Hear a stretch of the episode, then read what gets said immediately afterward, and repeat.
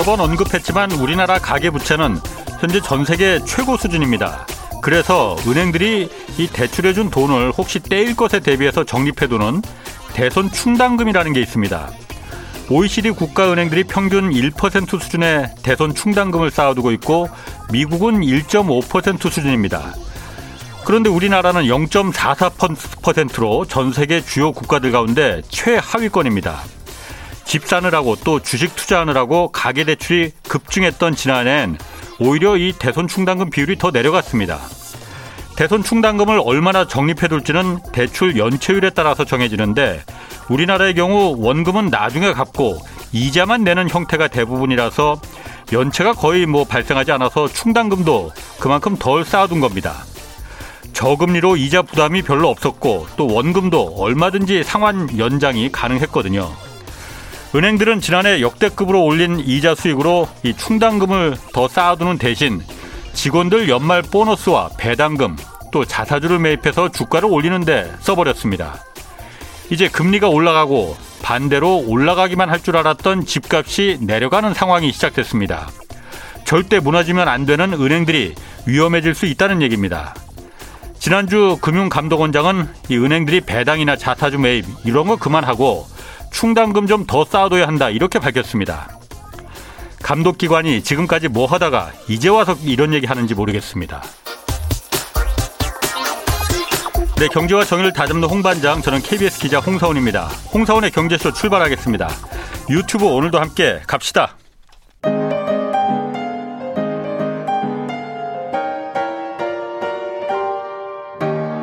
대한민국 최고의 경제 전문가와 함께합니다. 믿을 만한 정보만 쉽고 정확하게 전해드립니다. 홍사원의 경제쇼. 네, 최근 일본 관련 뉴스가 많습니다. 일본 에러와 같이 폭락 또 기시다 일본 총리의 자유대를 위한 개헌 발언까지 뭐 짚어야 할 이슈들이 많아서 이 내용을 좀 살펴보겠습니다. 박상준 일본 와세대 대학교 국제교양학부 교수 나오셨습니다. 안녕하세요. 네, 안녕하십니까. 자, 내일 이제 윤석열 대통령 취임식에 일본이 뭐 원래는 기시다 총리가 온다 안 온다 뭐 말이 많았었는데 결국은 어, 하야시 요시마사 외무상, 외무상을 파견하겠다고 일본 정부가 밝혔어요. 일본 총리가 오지 않는 이유 뭐 특별히 좀 분석이 된 게 있습니까? 네, 뭐 원래 총리가 온 적도 있었지만 예. 한국 대통령 취임식에 뭐 늘 총리가 온 거는 아니었죠. 예. 그러니까 이번에도 뭐 반드시 와야 될 필요가 있는 것은 아니고요. 예. 그런데도 일본 내에서는 총리가 가는 것이 좋겠다. 이번에 한일 관계를 좀 개선하자 예. 하는 여론도 있었고, 음.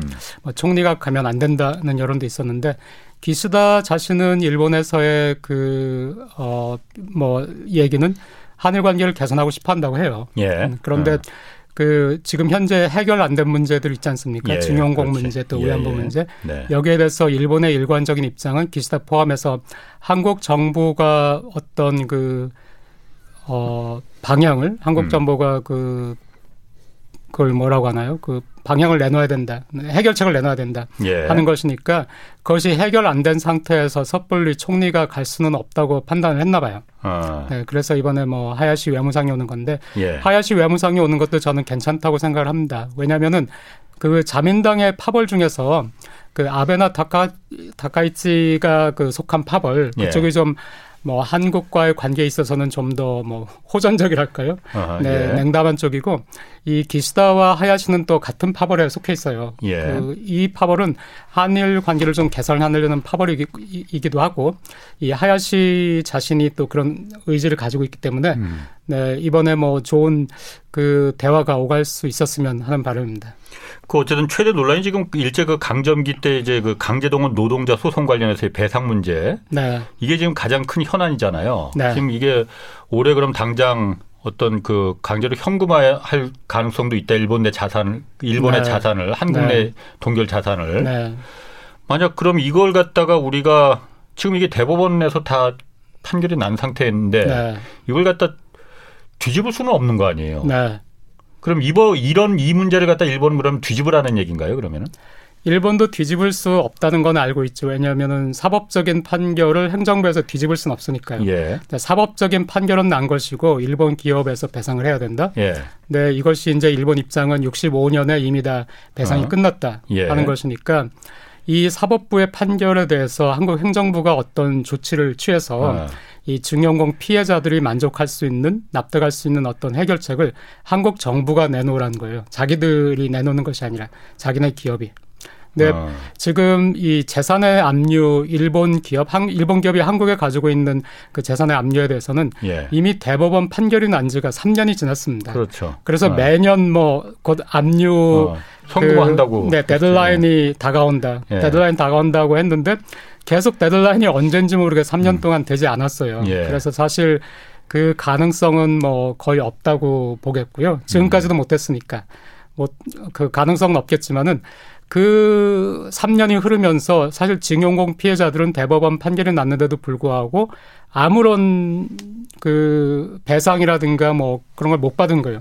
3년 동안 한일 양국에서 음. 그 누구도 아무것도 사실은 피해자들을 위해서 해준 것은 없어요. 예. 네, 그렇기 예. 때문에 이번에는 뭔가 있을 수 있는데 사실 문희상 전 국회의장이라든가 그런 분들이 예. 뭐그2 플러스 3이라든가 2 플러스 2라든가 2 플러스 3 같은 제안을 한 적이 있죠. 한국 정부와 기업이 참가하고 일본에서는 일본 정부와 음. 기업 예, 혹은 뭐 예. 시민단체가 참가해가지고 그 배상물 마련하자 음. 그런 것들이 있었기 때문에 그런 어떤 서로 그 합의랄까요? 음. 그, 어, 절충하는 것 음. 이런 시도는 있을 거라고는 생각을 합니다. 음 그렇군요. 그럼 일본 정부나 언론들은 어, 지금 윤석열 정부에 대해서는 어, 좀 어떤 반응인가요? 논평이나 뭐 이런 게 나오는 게 있나요? 네, 그동안 사실 한일 관계가 굉장히 어. 안 좋았습니다. 그렇죠. 원래 어. 이명박 대통령 때 그 후기에 들어서 뭐 독도 예. 방문도 있었고요. 이명박 대통령 때 한일 관계가 안 좋아졌었어요 한 번. 예. 그래서 음. 그 다음에 일본 언론에서는 박근혜 대통령이 당선되었을 음. 때 굉장히 과거에 그 65년도에 그 한일 협약이라는 것이 예. 어, 박정희 대통령 때 있었지 않습니까? 그렇죠. 그래서 어. 박근혜 대통령이 당선됐을 때는 일본 언론에서 굉장히 호의적이었어요. 기대를 좀 했겠네. 네. 예. 이번에 이제 한일 관계 개선이 예. 된다. 음. 그런데 박근혜 대통령이 어떤 의미에서는 또 그 아버지가 뭐 한국에서는 친일파로 어. 공격을 받았기 때문에 예. 섣불리 뭐 음. 친일적인 그런 행보를 볼 수는 없었죠. 그래서 네. 오히려 그때 또 그 헌법재판소에서 음. 위안부에 관련해서 한국 정부가 나서야 된다는 판결이 있었기 때문에 오히려 위안부 문제에 대해서 굉장히 대립을 그때 박근혜 정부 때는 했었고 그래서 박근혜 정부를 또 일본 언론에서 굉장히 공격을 많이 했어요. 여론도 안 좋았고요. 음. 그 다음에 문재인 정부가 들어서서는 더 안 좋았죠. 그렇죠. 네. 그때는 아. 기대를 많이 한 건 아니지만 예. 그래서 지금 최악을 거듭을 한 거죠. 이명박 예. 정부 때부터 거듭을 했기 때문에 지금 현재는 이제는 나아질 것이다 하는 그리고 윤석열 당선자 이제 대통령 되시지만 취임하시지만 아, 윤석열 대통령도 한일 관계 개선에 대한 의지를 보였기 때문에 예. 일본에서는 좋은 쪽으로 이번 기회에 기시다도 한일 관계 개선을 원한다고 예. 얘기를 하고 있고요. 예. 한국에서도 그렇게 하고 있으니까 이번 기회에 그 한일 관계가 개선될 수도 있겠다. 그런 기대를 가지고 있고 호의적으로 지금으로서는 호의적으로 보도를 하고 음. 있습니다. 그 박 교수님이 보시기에는 어떻습니까? 그러니까 세계 여러 나라를 보더라도 이번에 러시아와 우크라이나를 보더라도 인접한 나라끼리 사실 그렇게 사이, 사이좋게 지내는 경우가 의외로 없어요. 일본과 네. 한국도 마찬가지고. 네. 아, 한일 관계가 계속 지금처럼 이렇게 좋지 않은 상태로 계속 가면은 네. 아, 이게 잘 모르겠거든요. 누구한테 더 불리한 안 좋은 건지 박 교수님이 보시기에는 어떻습니까? 한일 관계가 안 좋으면은 한국과 일본 다에게 좋지 않죠. 물론 그렇겠죠. 네. 아. 그런데 또 특히 저는 뭐 경제학자니까 예. 경제적인 면에서 본다면은 그리고 지금은 또 이 한일 관계를 개선하지 않을 않는 것도 어려워요. 왜냐하면은 어. 바이든 대통령이 이제 그렇죠. 방문을 하게 되죠. 예. 그런데 그 아마 모두 그렇게 생각하고 있는 것이 중요한 의제 중에 하나가 어. 그 한국과 일본을 화해시키는 것이다. 이것도 음. 이제 거기 의제에 있을 것이다. 예. 왜냐하면 미국 입장에서는 지금 러시아와 대립하고 있고 중국과 그렇죠. 대립하는데 한미일 동맹이 그 어느 때보다 중요하거든요. 음. 네, 예. 그래서 그런 상태고요. 그래서 그 관계 개선을 하는 것이 좋지만은 지금 문제가 다른 것보다도 일본 국내에서도 그렇고 한국에서는 더 심한데 그 국내 안에서의 여론이 정리가 안 되고 있습니다. 그리고 어. 한일 관계는 제가 뭐 그동안 쭉 한일 관계가 악화되는 과정을 보면서 예. 일본에서도 한국에서도 정치적으로 굉장히 많이 이용을 당해요. 왜냐하면은 한국에서는 워낙에 반일 감정이 에너지가 굉장히 크고요. 예. 또 일본에서는 뭐 반한 감정이 그렇게 네. 강하지는 않았는데 2011년, 12년 때부터 음. 반환 감정이 태동이 되기 시작해가지고 그 우가 그걸 많이 조장을 했고요. 예. 그래서 지금은 음. 굉장히 그 한국에 대한 감정이 안 좋은데 음. 일본도 그래서 그 에너지가 굉장히 커졌습니다. 예. 정치가들은 그 에너지를 무서워하면서 동시에 이용하려고 해요. 그러니까 그 일본의 그 아베나 다카이치 같은 그런 정치인들이 예를 들어서 사도광산 같은 경우에 예. 기시다 정부가 이제 뒤로 미루겠다. 음. 지금 유네스코, 유네스코 그 등재를. 네, 등재를 지금 신청하지 않겠다고 했는데도 예. 불구하고 한국에 대한 감정이 안 좋으니까 한 일반 국민의 감정이 안 좋으니까 한국의 눈치를 봐가지고 일본이 그런 중요한 정책 결정을 미룬다는 것은 너무나 그것은 일본의 자존심을 하락하지 않는다. 네, 이렇게 아. 밀어붙이니까 예. 기스다하고 하야시도 내키지 않았지만 예. 그쪽을 따라가게 됐거든요. 그러니까 예. 여론을 선동하는 거죠. 예. 아베나 타카이치가. 그것처럼 한국에서도 만약에 마음에 안 드는 누군가가 있으면은 일본에서는 어, 마음에 안 드는 누군가가 있으면은 자이니츠라고 공격을 해요. 자이니츠가 뭐예요? 어, 제일 조선인이란 뜻인데 아, 예. 그러니까 이 사람의 뒤를 캐면은 반드시 한반도에서 온 조상이 있다. 어, 그러니까 예. 그게 우리나라에서는 음. 토착 외구잖아요. 예. 똑같아 마치 거울을 보듯이 예. 이쪽에서는 어. 과거에는 빨갱이라고 해서 고, 공격을 했는데 예. 빨갱이는 이제 더 이상 힘을 어. 완전히 잃었어요. 예. 한국에서 지금 가장 그 강력한 그 공격할 수 있는 프레임은 예. 토착 외구인데 일본에서는 그게 자이니츠예요. 어. 네, 이렇게 해서 공격을 하니까 일본도 한국도 일본에서 정말 우리가 생각하는 양심적인 사람들 이 사람들은 소리를 내지만은 일본의 국회의원들 정치가들은 이 감정이 무서워서 음. 이런 거는 한국 말이 옳다고 생각을 한다 하더라도 속으론 네 아. 그거를 밖으로 내기가 정치인들은 굉장히 어려운 상태고요. 네. 한국 입장에서도 이런 거는 한국이 타협하고 양보해야 된다라고 예. 생각하는 것도 예. 정치인들은 감히 말을 음. 내지 못하는 데다가 어 저희 같은 사람들도 이거를 그 책상 위에 올려가지고 솔직하게 토론하는 것을 굉장히 두려워해요. 그러니까 예. 예. 한국에서 얼마나 일본하고 대립할 것인지, 얼마나 일본하고 양보하거나 타협할 것인지에 대한 토론이 전무한 상태이기 때문에 음. 그게 정리가 안 됐어요. 그래서 굉장히 어려운 것이 섣불리 또 어떤 그 협약을 맺거나 어떤 합의를 했을 경우에 다시 또 양쪽 여론에서 정치인들을 공격하기 시작하면은 또 오히려 그렇죠. 관계가 나빠질 수 있거든요. 네. 그러니까 저는 섣불리 하지 말고 음. 이번엔 정말 솔직하게 좀 이거를 책상 위에 올려놓고 얘기를 하고 예. 지금 현재 현실 어떤 현실인지 그리고 그 피해자분들에게 무엇이 최선인지 예. 또 피해자들의 얘기도 들어야 되겠고요. 또 설득하는 과정도 필요하겠죠. 이 모든 과정을 좀 솔직하고 투명하게 좀 진행을 한 다음에 여론이 근데 100%뭐 의견이 모아질 수는 없잖아요. 예. 그래도 어느 정도 이제 우리가 수긍할 수 있고 납득할 수 있는 어떤 여론을 조성하거나 한 다음에 그 뒤에 한일이 서로 그걸 가지고 이제 협상을 해가지고 음. 네, 관계 개선을 하면은 좋지 않을까 그렇게 생각을 합니다. 일본과 우리가 관계가 나빠져서 경제적으로 우리가 손해 볼 거는 뭐가 있습니까? 경제적으로 손해 보는 뭐 것은 물론 얼마 전에 그 소부장 뭐 소재 부품 장 반도체 네. 장비 네. 금지 네. 뭐 이런 것도 한번 있긴 있었어요. 네. 그 얼마 전에 상공회의소에서 그 설문조사 한 것이 있었는데요. 네. 실제로 일, 한국에 있는 기업인들은 그 수출 규제라든가 한일 관계의 악화로 인해 가지고 네. 비즈니스에 타격을 입었다고 말하시는 분들이 많아요. 생각보다. 예. 예. 그런데 역시 그런 말을 함부로 했다가는 토착 외국어가 되기 때문에 말을 못하지만 어. 기업인들 예. 사이에서는 이제 예. 예를 들어서 한국과 일본의 기업인들이 모이는 어. 모임에서는 서로 음. 정치가들이 관계 개선 해줬으면 좋겠다. 아. 우리가 사업하는데 힘들다. 이게 일, 한국뿐만 아니라 일본도 마찬가지거든요. 예. 그러니까 지금 전 세계적으로 공급망이 굉장히 과제예요. 예, 예. 그러니까 뭐 그렇죠. 그 정말 엄청난 그 실현이 되고 있잖아요. 예. 근데 한국과 일본이라도 공급망에 협력을 하면은 음. 기업 입장에서는 훨씬 훨씬 숨통이 트이는 거예요. 양국 다. 예, 양국 다. 그런데 이게 공급망에 있어서 차질을 빚게 되는데 음. 그 중국도 문제고 지금 러시아도 문제고 또 전 세계적으로 문제인데 거기에서 한국과 일본의 관계마저도 공급망에 그 악화 공급망 악화를 시키는데 음. 그 일조를 하게 된다면은 기업인들 입장에서는 더 그 불안한 것이죠. 음. 그 바이든 대통령이 미국 아 저희 그 일본하고 한국 방문하지 않습니까? 네. 20일부터 이제 방문을 시작하는데 네. 통상적으로는 일본 먼저 갔다가 한국 그다음에 들리고 이런 게 뭐 일종의 관례처럼 됐었잖아요. 네. 근데 이번에는 한국을 먼저 들리더라고요. 그렇죠. 이거는 뭐 어떻게 해석을 해야 되는 겁니까? 일본 입장에서는 조금 기분이 나쁠 수도 있을 것 같은데. 네.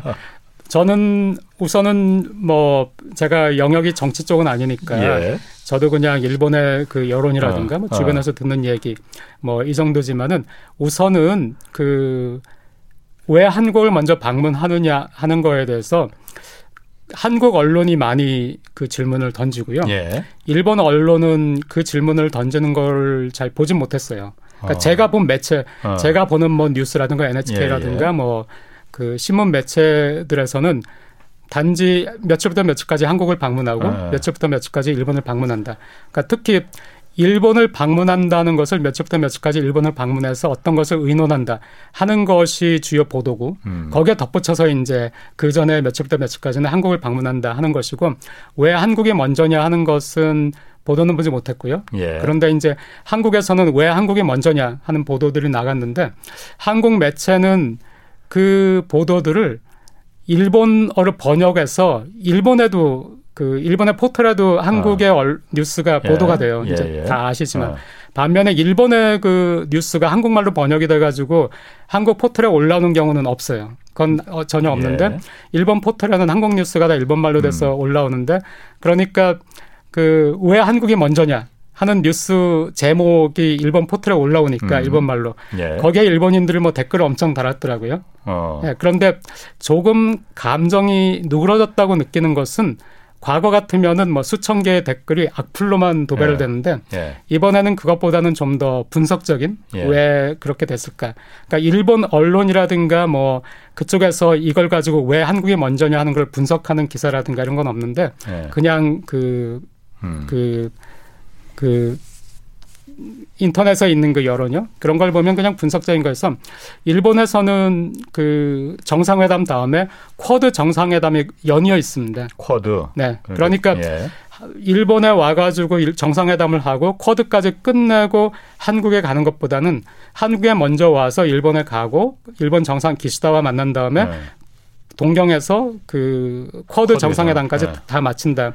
이것이 음. 우선 뭐 순서적으로 맞지 않느냐 하는 거하고 그 다음에는 한 이제 또 한국을 싫어하는 일본인들의 감정이 어느 정도 드러난 그런 예. 뭐 여론이라면은 한국에 먼저 와가지고 한일 관계 개선에 대해서 먼저 한국의 의중을 알아보고 한국에 압박을 한 다음에 예. 이 결과를 가지고 일본에 가가지고 또 일본에다가 한일 관계 음. 개선을 해라 이렇게 음. 압박하기 위해서 그래서 먼저 온다는 얘기도 있는데 일단 이런 뭐 여론이 인터넷상에는 있지만은 주요 언론이 의제로 삼고 있지는 음. 않다고 말씀드릴 수 있겠습니다. 뭐 젠사키 그 백악관 대변인도 거의 백악관 브리핑에서 그 질문이 나왔나 봐요. 왜 한국을 먼저 가냐고 그랬더니 별 의미 두지 말라 뭐 이렇게 얘기를 했다고 해요. 네. 어. 그 이면에 어떤 의미가 있는지 모르겠는데 음. 네, 의미 두지 않는 것이 그리고 또 이 기회에 잠깐 뭐 한 가지 드리고 음. 싶은 말씀은 그, 어, 뭐, 엔화 약세 같은 경우도 지금 크게 네. 한국에서 뉴스가 되고 있고요. 예. 일본의 또 노구치 육교 교수님이 이제 G7에서 일본이 어. 떨어져 나가고 한국이 들어와도 네. 네. 그래도 할 말이 없다라든가 네. 하는 것이 한국에서 굉장히 큰 뉴스가 되고 있고요. 이번에도 한국을 먼저 네. 방문한다 한 것도 큰 뉴스가 됐는데 저는 어, 그 말씀을 드리고 싶어요. 그 한국이 예. 이제는 일본과 정말 동등한 선진국입니다. 예. 그러니까 그 전혀 저희가 뭐 일본보다 낮은 게 없어요. 예. 그런데 예.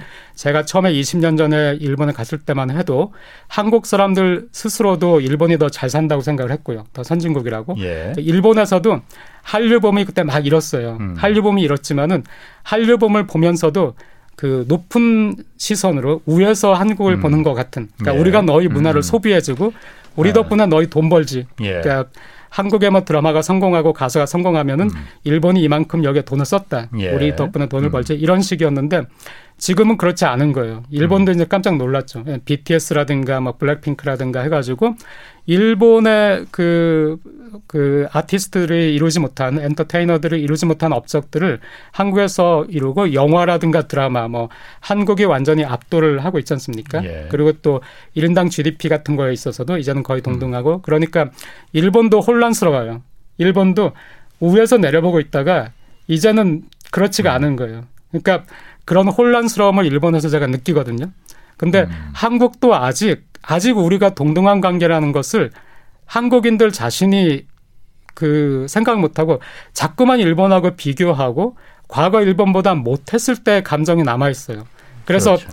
일본을 따라잡을 일본보다 뭐가 낫다 하면은 자꾸 그거에 집중하는데 예를 들어서 노구치 교수님은 뭐 그 아베노믹스를 비판하신 것이 그 10년 동안을 계속해서 음. 비판을 하셨거든요. 예. 근데 아베노믹스 때 일본 경제가 좋고 일자리가 늘어날 때는 큰 주목을 받지 못하다가 최근에 일본 경제가 안 좋으니까 그래서 이제 주목을 받는 것인데 일본에서 회자되거나 일본 매체에 보도되는 것보다 압도적으로 많이 한국에서 보도가 돼요. 음. 네, 저는 그런 것이 그 그것보다는 일본의 엔저 현상, 일본의 경상수지가 적자가 날지도 모른다라든가 여러 가지를 보면은 음. 저는 자꾸 한국에 포커스를 맞추자고 하고 싶어요. 왜냐하면은 음. 그거를 알아가지고 우리한테 도움될 게 없거든요. 근데 그거를 알아가지고 아 그렇다면은 이게 한국에 어떤 시저점이 있는가 라는 것이 되면은 그때는 이제 그걸 알 필요가 있는 것이죠. 일본에 음. 관해서. 그러니까 음. 일본에 관해서 뭘 알 때 그냥 일본이 그렇기 때문에 일본의 강점도 자꾸 알아야 돼요. 일본에서 자꾸 안 좋은 우는 소리가 나온다 하더라도 그런데도 일본이 망하지 않고 저렇게 버티는 그 이유가 예. 무엇인가 예. 이런 강점과 약점을 다 알아가지고 강점에 대해서는 경계도 하고 뭐 배우기도 예. 하고요 약점에 대해서는 이제 반면 교수를 삼기도 하고 예. 그렇게 되는데 최근에 한국의 분위기는 너무 일본에 안 좋은 어떤 게 일본인 음. 스스로가 반성하자는 의미에서 일본을 음. 개혁하자는 음. 의미에서 하는 어떤 얘기들이 네. 그것만 위주가 돼서 한국에서 보도가 되니까 굉장히 한국의 보도가 편향돼 있어가지고 음. 걱정이다 그런 생각을 합니다. 음. 뭐 그거는 제가 봐도 어, 충분히 공감이 되는 말입니다. 그러니까 너무 일부분에 그러니까 그 노구치 교수 얘기도 그러니까 한국에는 굉장히 크게 뉴스가 되고 어, 저도 경제쇼에서 자주 가끔 언급을 했었거든요. 그런 면이 어떻게 보면 듣, 우리한테는 듣기 좋은 말일 수도 있고 어쨌든 한국과 일본의 역사적인 과거 역사적인 그, 그 근현대사를 통해서 우리가 일방적인 어쨌든 피해자의 입장이다 보니까 그런 면이 좀 더 뭐라고 할까 좀 흐뭇하게 느껴질 수 있고 뭐 그런 부분인데 아까 잠깐 그박 교수님 잠깐 일본도 그러니까 그 한국의 발전에 대해서 좀 혼란스럽다고 일본 사람들이 생각한다고 했잖아요. 그게 전문가들 말고 일반 일본 국민들도 한국이 어 이제 일본과 동등한 위치에 거의 다 다가섰다라는 걸 인정하고 있습니까? 네, 그거를 알고는 있는데 감정적으로 받아들이지는 아직 못하고 있는 거예요. 일반 국민들도? 네. 음. 일반 국민도 알고 있습니다. 예. 오히려 한국이 더 낫다고 생각하고 예. 노고지 교수님이 한국이 일본보다 더 좋아질 것이다 라고 했지만 예. 일반 국민들도 그거를 겁내하고 있다는 인상을 받아요. 어. 한국을 좋아하고 싫어하고를 떠나서 예. 일본은 고령화가 굉장히 심하고 예. 지금 현재 계속해서 그 성장률이라는 것이 1%뭐 그 정도인데 한국은 어쨌든 그거보다 높고 한국의 성장을 눈으로 보고 있으니까. 예. 네. 그래서 음. 일본에서 그걸 많이 저도 느낍니다. 그 그리고 지금 어쨌든 아베 총리일 때도 그랬고 지금 기시다 내가 들어와서도 개헌 얘기가 지금 개헌을 계속 추진하고 있잖아요. 이제 평화헌법 개, 정하겠다고 그러니까 평원법이라는 게 다시 말해서 자위대를 전쟁할 수 있는 군대로 바꾸겠다는 거잖아요. 네. 어? 이게 그 일단 이거를 구체적으로 개헌을 어떻게 하자는 건지 왜 개헌을 추진하는 건지 아베 때도 그랬지만 기시다도 역시 아베 정 그 정책을 이어받는 정권이다 보니까 같이 그 평화법을 이제 바꾸겠다는 건데 여기에 왜 이렇게 그냥 그 목숨을 거는 겁니까? 평화헌법이 어. 그 일본 헌법의 구조인데요. 예. 이 구조 자체를 그러니까 구조는 그 무력권을 포기하는 거예요. 예. 무력권을 포기하고 군사력을 가지지 않겠다는 것 그리고 교정권을 가지지 않겠다는 음. 것이니까 예. 이것 자체는 일본 국민들이 굉장히 강력하게 지지를 해요. 음. 그런데 이 평화헌법 구조가 있는 동시에 지금 자위대라는 군대가 있거든요. 이게 예. 사실 이름만 자위대지 군대죠. 예. 근데 이 평화헌법을 어떻게 해석하느냐에 따라서 헌법 학자들마다 자위대를 가질 수 있느냐 없느냐 의견이 갈려요. 자위대는 이미 갖고 있는데. 네, 이미 갖고 있지만 네. 이미 갖고 있지만 자위대의 존재 자체가 예. 평화헌법 구조와 그 위배된다 음, 예. 하는 학자들의 해석도 있습니다. 예. 그런데 이제 대부분의 주류는 이 평화헌법 구조가 자위권을 포기한 것은 아니다. 예. 자위권과 집단적 자위권은 그 국제연합의 51조에서도 예. 그 명기를 하고 있고요. 또 국제법상 그 독립국의 자위권과 그 집단적 자위권은 국제법상 인정을 받는 것이기 때문에 일본도 독립국인 이상 평화헌법 구조가 있더라도 자위권은 그러니까 적이 나를 공격했을 때 내가 음. 그것을 방어하는 자위권은 가지고 있다라는 해석이 이제 주류기 때문에 그래서 자위대는 가질 수 있어요. 예. 그런데 여기서 이제 집단적 자위권이라는 것은 나뿐만 아니라 나의 우방이 공격을 받았을 때 네. 그래서 이 우방이 공격을 받아가지고 우방이 심각한 피해를 입었을 때는 나조차도 그 피해가 올 수 있다. 예를 들어서 뭐 나의 음. 우방과 내가 굉장히 그 밀접한 경제 관계를 가지고 있는데 예. 우방의 경제가 네. 타격을 입으면 어. 이런 식이죠. 그렇기 때문에 그 집단적 자위권 는 지금 그 1980년대 그때 그 일본 정부에서는 인정하지 않았어요. 음. 일본은 오직 그 일본 본토 일본 본토가 음. 공격을 받았을 때만이 예. 자위대가 자위권을 행사할 수 있다. 예. 그런데 이게 점점점 이제 일본의 우파에서는 집단적 자위권 왜냐하면 음. 집단적 자위권이 없으면은 미군이 어떤 그 군사작전을 할때 음. 일본군이 거기에 협력을 할 수가 없어요. 집단적 자위권이 없으면 집단적 자위권이 있으면은 미국과 함께 협력을 해서 군사 작전을 할 수가 있습니다. 네. 근데 어. 이것은 미국도 이게 좋은 거예요. 음. 그 사실은 서유럽이나 나토도 이게 좋아요. 왜냐하면은 세계에서 세 번째로 큰 경제 대국이 자기들과 군사 활동을 같이 한다 하면은 이게 도움이 되죠. 그런데 최근에 이제 그 홍콩 사태 이런 것이 있으면서 중국의 위협이 많이 부각이 됐고요. 예. 그 이전에는 북한의 위협이 많이 부각이 됐었죠. 예. 중국의 위협. 근데 이번에 러시아 사태까지 터진 음 거예요.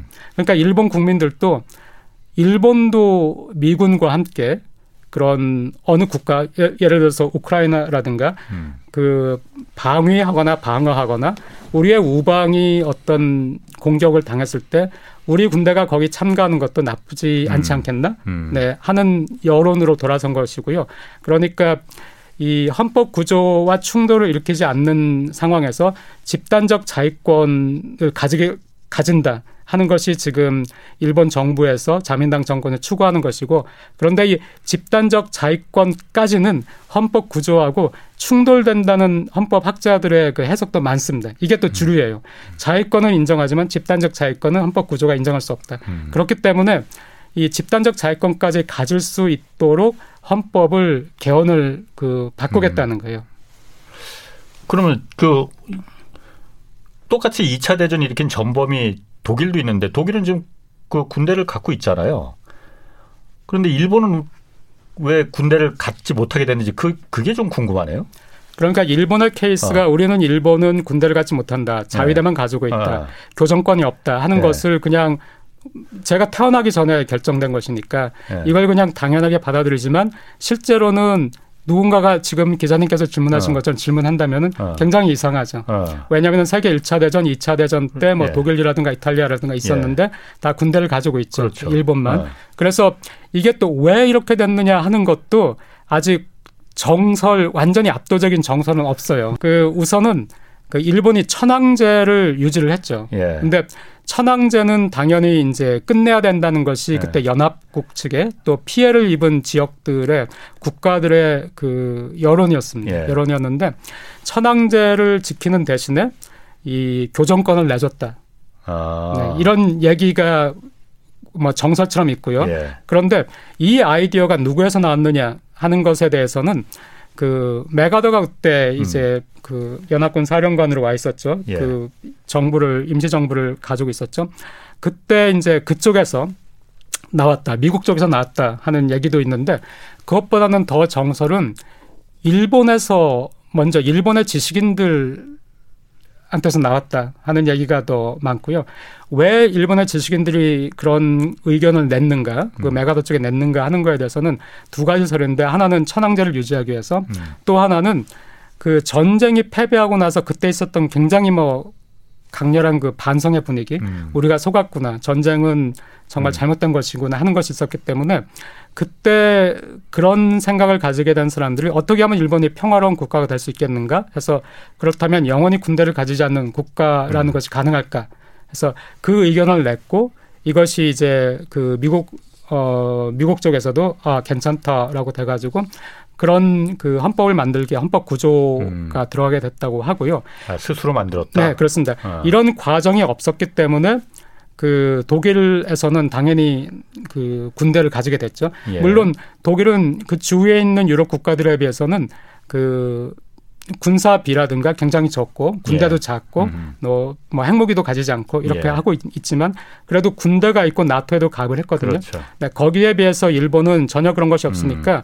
이 자민당에서는 이것이 독립적인 주권을 가진 정상적인 국가의 모습이 아니다라고 일본 국민들에게 음. 그 호소를 하는 거예요. 그렇군요. 자, 그 경제 문제로 좀 한번 좀 짚어봐야 돼요. 지금 왜 엔화 가치 요즘 계속 뉴스에 많이 나오거든요. 네. 엔화 가치 뭐 폭락했다, 뭐 계속 내려가고 있다, 엔저 어디까지 갈 것이냐. 일단 엔, 엔화 가치가 이렇게 계속 떨어지는 게 물론 달러가 워낙 강하다 보니까 원화도 그렇고 다 다른 나라 화폐들은 다 가치가 떨어지긴 하는데 유독 엔화가 유난히 많이 추락을 한단 말이에요. 이유가 뭡니까? 네. 그 일본은 양적 완화를 아직 그 끝내지를 네, 네. 끝내지 못하고 있어요. 예.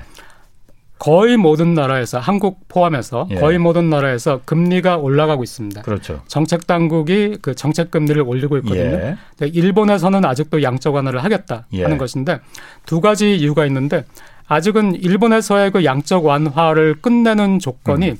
경제 성장률 2%, 물가 상승률 2%인데 예. 둘다 달성이 안 됐어요. 예. 그러니까 목표가 달성이 안 된 상태고 그다음에 또 금리를 올리게 되면은 일본 정부의 재정이 굉장히 압박을 받게 됩니다. 음, 지금 정부 부채가 굉장히 많죠. 예. 근데 계속해서 적자기 때문에 부채가 많은 부, 빚이 많은 개인이나 빚이 많은 그 집안 뭐 기업도 음. 마찬가지인데 이 빚을 계속 갚아야 되니까 예. 계속해서 재정이 압박을 받게 되지 않습니까? 음, 음. 그래서 계속 빚을 내야 돼요. 일본의 구조는 그러니까 예. 새로운 빚을 내야 되는데 이자를 갚기 위해서 그렇죠.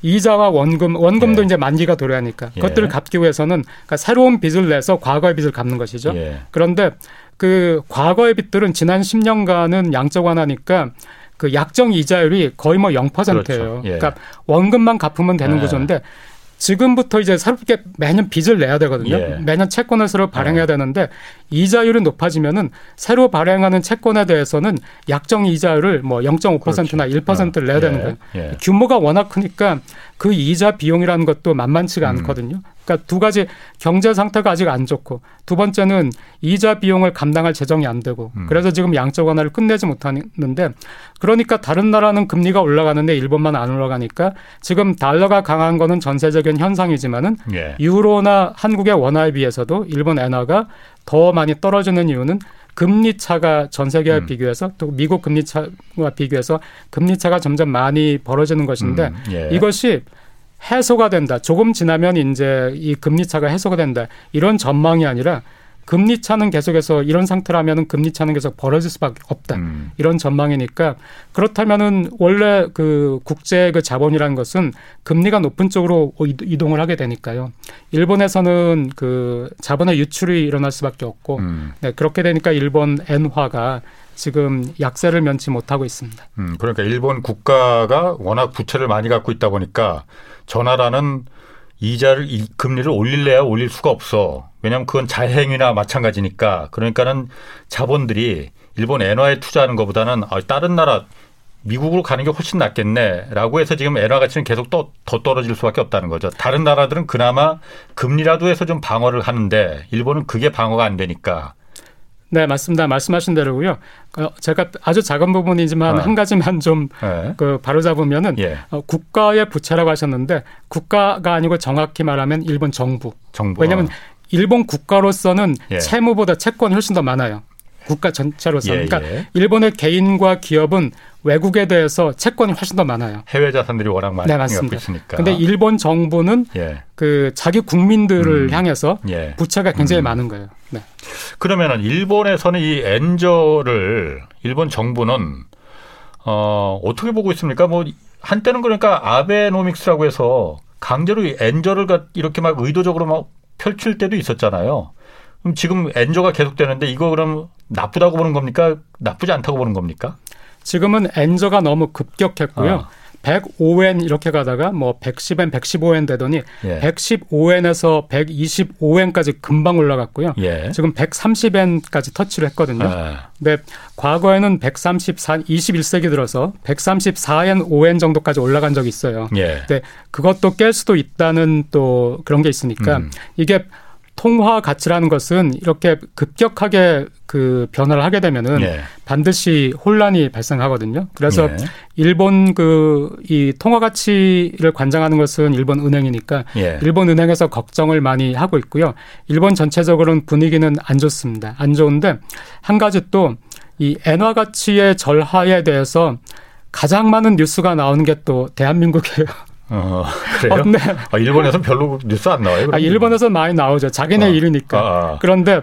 아, 다른 나라들에서? 네. 그, 어. 다른 나라들에서도 뭐, 예를 들어 월스트리트에서도 예. 그 굉장히 관심을 가지고 아, 있어요. 예. 그 이 일본 엔화의 절하에 대해서는 예. 관심을 가지고 있지만 이만큼까지 어. 뉴스는 나오진 어. 않아요. 왜냐하면 어. 지금 전 세계적으로 예. 그 차이나 락다운이라든가 뭐 우크라이나 사태라든가 예. 큰 뉴스가 많거든요. 그러니까 일본에서는 이게 뉴스가 되죠. 뉴스가 되고 일본에서도 걱정을 많이 어. 하고요.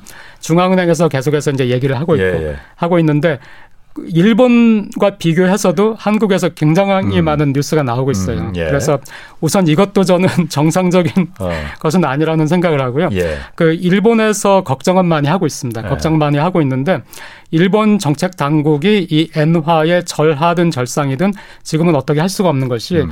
시장의 힘이 강력할 때는 중앙은행의 힘으로 이 시장을 통제하거나 바꿀 수 없습니다. 그렇죠. 네, 우리가 뭐 네. 경험을 했지만요. 예. 그냥 두는데 단지 엔화가 그러면 폭락을 할 것인가. 네. 네. 제가 그 가능성은 지난번에 홍사원 경제쇼에 나왔을 네. 때늘 드리는 말씀이 그 지진과도 같다. 음. 그러니까 얼마나 큰 지진이 올지 지금 현재 일본은 모르거든요. 예. 그리고 웬만한 지진 같으면은 지난번에 왔던 토호쿠 지진도 굉장히 큰 지진이었지만 하지만은 뭐 일본이 감내는 음. 했죠.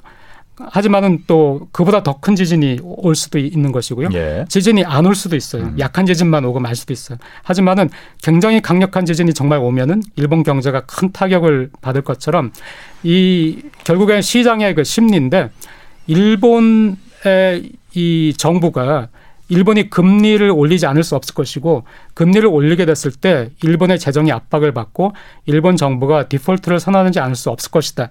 이런 시장의 심리가 되면은 일본 국채를 사지 않으려고 할 거예요. 그렇겠죠. 네. 네. 일본 국채를 사지 않으려고 하면은 국채를 사지 않으려고 하면은 국채 가격은 떨어질 수밖에 없고 예. 국채 가격의 하락이 곧 금리의 인상이거든요. 금리의 예. 상승. 예. 그러니까 그렇게 되면은 금리가 1% 2% 만약에 3%뭐 4% 이렇게 올라가면은 일본 정부가 받는 그 재정적인 압박이라는 음. 거는 굉장하기 때문에 일본은 매년 굉장히 많은 돈을 들여서 일본 정부는 그 빚을 갚아야 되거든요. 음. 그 빚을 못 갚을 수도 있어요. 그 디폴트가 올 수도 있죠. 그런 가능성 때문에 굉장히 그 큰 재앙이 될 수도 있지만은 근데 이런 재앙을 막는 장치가 세 개가 있습니다. 일본 같은 경우에는 음. 세 개가 있는데 하나는 뭐냐면은 그 빚을 못 갚게 됐을 경우에 예를 들어서 네. 내가 일본 국채를 가지고 있는데 만기가 왔다. 음. 그래서 난 만기가 왔으니까 원금을 받아야 된다. 네. 근데 일본 정부가 못 갚는다. 이렇게 어. 하면은 제가 큰 손해잖아요. 그렇죠. 네. 어. 이게 개인이든 뭐 일본의 금융기관이든 예. 그렇게 되면 큰 손해를 보게 되죠. 음. 근데 사실 지금 일본 국채는 굉장히 많이 늘었지만은 일본의 그 금융기관이 가지고 있는 일본의 국채 양은 오히려 예전보다 줄었습니다. 그러니까 일본의 은행은 어. 위험에 덜 노출된 거예요. 오히려 과거보다. 그럼 그 국채를 누가 다 갖고 있는 거예요? 누가 가졌냐면 일본 은행, 중앙은행이 그걸 다 사간 거예요. 아, 중앙 중앙은행이 네. 어. 아베노믹스 이전에는 예. 중앙은행이 가지고 있던 국채의 비중이 음. 12, 3%밖에 안 됐습니다. 예, 예. 지금은 거의 50% 육박하거든요. 예, 예. 자, 그럼 일본 정부가 중앙은행에 대해서 어, 나 빚 못 갚겠는데? 너희가 음. 채권을 가지고 있지만은 채권이 만기가 왔을 때 내가 그 빚을 못 갚겠어. 이렇게 음. 하면은 그때 어떤 일이 발생할까는 개인이나 기업이나 은행이 채권을 가지고 있을 때 디폴트가 나는 거하고 그 다르죠. 중앙 정부가 네. 가지고 있을 때하고 달라요. 왜냐하면 예. 중앙 정부는 기본적으로 손해를 봐도 국민의 신뢰만 그 자본시장의 음. 신뢰만 잃지 않는다면은 별 탈 없이 지나갈 수 있는 것이거든요. 예. 근데 자본시장의 신뢰를 잃게 되면은 아, 이 통화는 이제 더 이상 신뢰할 그렇죠. 수 없어 하면 예. 그때 엔화의 폭락이 일어나는데 요게 한 가지가 있고 또 하나는 미국과의 통화 수합이라든가 미국과의 예. 협력이에요. 예. 그러니까 엔화의 가치를 안정시키려면은 달러가 필수이거든요. 근데 물론 일본 은행이 어 그 거의 2조 달러에 가까운 그 외화 준비금을 가지고는 있어요. 굉장히 큰 규모의 외화 준비금을 가지고 음. 있긴 한데 하지만은 그걸 가지고 있다 하더라도 이걸 다 소진할 수도 없는 것이고 예. 시장에 개입한다 하더라도 일본 은행의 힘만으로는 약하다고 하는데 음. 이게 만약에 미국의 페드하고 일본 은행이 협력을 해가지고 통화 수업을 하겠다. 음. 그래서 페드가 달러를 공급해주겠다. 충분한 예. 달러를 예. 이렇게 되면은 또 하나 시장을 안정시킬 수 있는 장치가 되는 것이고요. 예.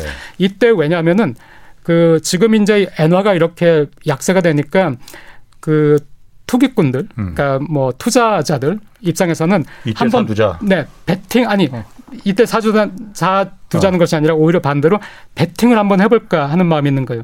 이게 어. 140엔, 150엔 더 떨어진다 할 것 같으면은 예. 지금 미리 그쇼 포지션을 그러니까 선물상에서 음. 파는 포지션을 취하면은 예. 그 나중에 어. 지금 팔고 지금 130엔에서 팔아버리고 음. 나중에 150엔, 160엔 됐을 때 사버리면 되거든요. 예, 예. 그러니까 어, 오히려 지금 삭가하는 것보다는 그런 이제 선물상에서 숏 포지션 한번 취해볼까 하고 있는데 만약에 숏 포지션을 취했는데 오히려 엔화가 절상된다. 예. 그러면 큰 손해가 나거든요. 그렇겠죠. 그러니까, 예. 그러니까 미국 페드가 협력하겠다. 엔화의 가치를 안정화시키는데 어. 우리가 협력하겠다 하면은 그 투기꾼들이 감히 행동에 나서지 못하는 거예요. 네. 예. 그런 게 하나가 있고 또 하나는 음. 일본이 아까 말씀하신 것처럼 해외에 채권을 엄청 가지고 있어요. 예. 그러니까 그 채권에서 계속 소득이 발생하고 있어요. 예. 그 소득은 달러, 유로 뭐 이런 식으로 외국에서 발생하는 소득인데 예. 언제라도 일본 국내로 유입이 될 수 있습니다. 얘가 유입이 될 때는 달러가 엔화를 사게 되니까 역시 또 엔화 가치를 그 안정화시키는 역할을 할 수 있거든요. 그래서 음. 이세 가지 때문에 이 엔화가 지금 130엔을 음. 터치하면서 여기서 더 이상 움직이지 않고 왔다 갔다 사실은 금리만을 생각한다면은 더 떨어져도 이상할 게 없어요. 예. 네, 그런데 예. 이제 이런 안정 장치가 일본은 있기 때문에 지금 여기서 움직이지 않고 있고 예. 어 저도 그 일본에서 월급을 받는 입장에서 굉장히 예. 안타깝게 보고 어. 있습니다. 그 세 가지 안전 장치가 있기 때문에 일본 정부가 그렇게 뭐 조급해하지 않는다 이 표현이 맞을지 모르겠지만은 그렇게 본다고 하셨는데 어, 첫 번째, 두 번째 모르겠습니다. 네. 마지막 세 번째는 일본의 해외 자산이 많다는 건 네. 분명한 사실이에요. 전 세계에서 가장 많은 해외 네. 자산을 갖고 있으니까 거기서 네. 벌어들이는 소득이 네. 일본 국내로 다시 들어오려면은 네. 일본 엔화가 그만큼의 이익을 가져다 줄 때나 그게 다시 국내로 들어오는 거잖아요. 근데 지금은 엔화 가치가 저렇게 낮은데 저라도 해외에서 만약 미국에서 어떤 빌딩에서 소득이 있으면은 그냥 미국에서 다시 재투자하는 게 더 이윤이 많이 남지 그 돈을 다시 일본으로 갖고 들어오면은 오히려 마이너스가 될 텐데 왜 갖고 들어오겠습니까? 아 맞습니다. 어. 그 굉장히 아 굉장히 아주 투자에 대해서 조회가 있으신 그런 제가 좀 많이 배웠습니다. 아, 네. 그런 말씀을 하셨어요. 예. 네 맞습니다. 근데 그것이 어왜 그러냐면은요 그 일본의 그 그래서 장부상에서 네. 장부상에서 그 손실이 발생하면은 네. 그어 손실이 발생하면은 이 그 손실을 예. 그 장부상에서 이제 처리를 해야 돼요. 예. 네. 환 손실이 발생하면은 예. 그래서 이 환 손실이 발생하기 전에 음. 일본 기업들은 이거를 뭔가 좀 그 안정화를 그러니까 너무 어느 한쪽에 치우치지 않게 음, 음, 적당히 예. 가지려고 하는 그런 경향이 있고요. 예. 또 하나 바로 그 심리 그거보다 더 중요한 어. 것이 심리의 문제인데 역시 어느 걸 믿느냐예요. 일본 엔화가 이제 130엔이 됐는데 135엔이 됐다. 그때 더 떨어질 것이라고 믿는 거 음. 믿는 것 믿는가 아. 아니면 이제 충분히 떨어졌다고 믿는 것인가. 음. 135엔이 됐을 때 아 지금이 살 기회다라고 믿게 되면은 이제 그 해외에 있는 자산을 이용해서 사는 것이죠. 들어오겠다 이거죠. 예, 예. 음, 알겠습니다. 자 그러면은 엔화 가치가 이렇게 떨어지는 게 한국 경제에는 이게 조 유리하냐 불리하냐 자꾸 어쨌든 우리는 우리 입장에서 일본이야 뭐 또 나락으로 가든 뭐 다시 올라가든 그보다 우리의 어, 어떤 영향을 미치냐 그게 가장 중요하잖아요. 엔화 포 가치 하락되는 게 우리한테 어떤 영향을 미칩니까? 그 질문이 제일 중요하죠. 그렇죠. 네, 그게 아, 이제 결국엔 네. 포커스죠. 네. 엔화 가치 하락이 좋지 않습니다. 한국에. 음. 엔화 가치가 하락할 때마다 한국 기업이 힘들었어요. 왜냐하면은 예. 엔화 가치가 하락하면은 일본 기업의 전략은 엔화가 절상되든 절하되든 외국에서 그 단가를 자기네 예. 그 상품의 단가를 그렇게 많이 움직이지 않아요. 예. 근데 절상이 되면은 보통 낮춰야 되고요. 기업 예. 입장에서 예. 절하가 되면은 아 절상이 되면은 그 자기네 물건의 가격을 높여야 되고요. 예. 절하가 되면 낮출 수 있습니다. 낮출 수 있는데 뭐 엔화가 10% 그 절하가 됐다고 해서 예. 물건 가격을 10% 낮추진 않아요. 예. 근데 뭐 한 뭐 3% 4% 낮추겠죠. 아. 한국 그 기업 입장에서는 일본 같이 현대자동차가 음. 도요타하고 전 세계 예. 시장에서 경쟁하고 있는데 예. 일본 자동차 가격이 싸질 수 있는 그 요인이 생기는 거예요. 엔화 가치가 하락했으니까. 약해지니까. 네. 예. 그러면은 한국도 경쟁하기 위해서는 단가를 낮출 수밖에 없어요. 예. 근데 음. 엔화는 10% 달러에 대해서 엔화는 예를 들어서 15%가 하락했다. 근데 원화는 5%밖에 하락이 안 됐다. 네. 그러니까 원화가 이제 음. 엔화에 대해서는 이제 강세가 되는 것이죠. 예, 예. 이렇게 되면은 일본은 15%나 음. 통화 가치가 하락했으니까 물건 값을 만 10%까지 내린다 칠 것 같으면은 예. 한국은 지금 5%밖에 하락이 안, 된, 안 됐기 때문에 음. 원화 가치가 물건 값을 그만큼 낮출 수가 없어요. 그래도 음. 한국 기업은 경쟁하기 위해서 물건 단가를 낮추니까 엔화가 이렇게 폭락할 때마다 한국 기업의 영업이익이 손해를 받습니다. 그런데 그런 면에서는 예전엔 그랬을지 몰라도 요즘은 일본과 한국이 그렇게 주력 수출하는 품목이 그렇게 서로 충돌하지 않는다. 경쟁하는 관계가 그렇게 많지 않다라는 분석도 있거든요. 왜냐하면 일본 같은 경우에 자동차 토요타 자동차들도 국내에서 일본 국내에서 생산한 것보다 해외에서 생산한 게 훨씬 더 많잖아요. 두 배 이상이 더 많다면서요. 가전제품 물론 마찬가지고 반도체는 뭐 한국하고 비교가 안 되고 그래서 서로 주력으로 이렇게 경쟁하는 품목이 그렇게 예전처럼 많지 않다 그래서 일본 엔저가 그렇게 한국에 나쁜 거는 아니다 그런 분석도 있던데. 네. 그 그런 면도 분명 있습니다. 예. 있는데 그 이 엔화 가치가 낮아져 가지고 예. 일본 기업이 혜택을 보는 것이 음. 수출에만 있는 것이 아닙니다. 예. 오히려 예. 그 오히려 지금 수출에는 안 좋아요. 왜냐하면은 예. 그 원자재 가격이 상승을 그렇죠. 하고 있는데 예. 엔화 가치마저 하락하니까 예.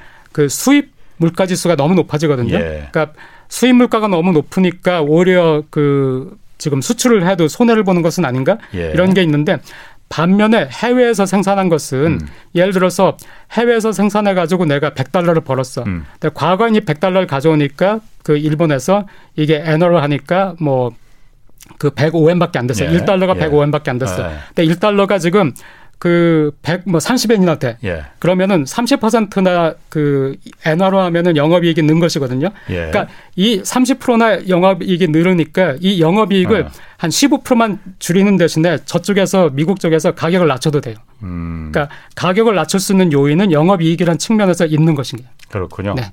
자 그러면은 지금 그 잃어버린 30년 뭐 일본이 지금 20년을 넘어서 30년 지금 됐고 일각에서는 이 상태로 보면 일본이 잃어버린 40년이 될 수 있다라는 얘기 종종 나옵니다. 박 교수님은 어떻게 생각하십니까? 그 잃어버린 40년까지도 갈 수 있어요? 저는 이제 요즘 new normal new normal 많이 하는데 아하, 예. 그냥 new normal이 아닌가 싶습니다. 음. 이것이 일본 경제에서는 예. 그냥 예. 잃어버린 몇 년이 아니라 그냥 예. 새로운 시대가 온 것이 아닌가. 일본 경제에서는 어, 잘 이해 못하겠는데 무슨 아, 말이죠? 예. 저성장이 예. 그냥 normal이다. 아, 그냥 고착화됐다. 네, 일본에서는. 아, 아. 그런데 한 가지 예. 일본에서 잃어버린 30년을 보냈지만은 예. 그 와중에도 비즈니스 사이클은 계속 있었습니다. 예. 팽창과 축소를 계속 반복을 했어요. 예, 그러니까 지금은 축소 단계거든요. 지금 음. 경제가 안 좋은 건 맞아요.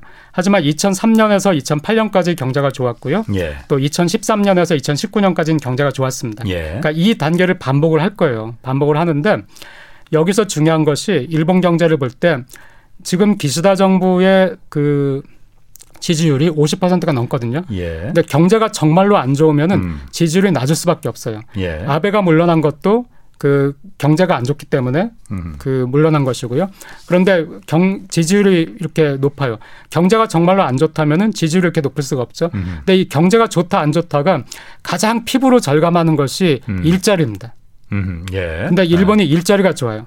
그럼 아. 성장률이 1%에서 왔다 갔다 한 나라가 예. 어떻게 일자리가 좋을 수 있는가 하는 거에서 일본 기업들이 음. 망할 기업은 망했지만 이제 더 이상 잘 망하지 않는 거예요. 구조조정을 했구만요. 그러면 네. 그러니까 일본의 기업 도산율이 예. 지금 경제가 안 좋은데도 불구하고 일본은 기업 도산율이 21세기 들어서 가장 낮은 상태에 머물러 있고 정규직과 비정규직의 일자리가 굉장히 둘 다 안정이 돼 있습니다.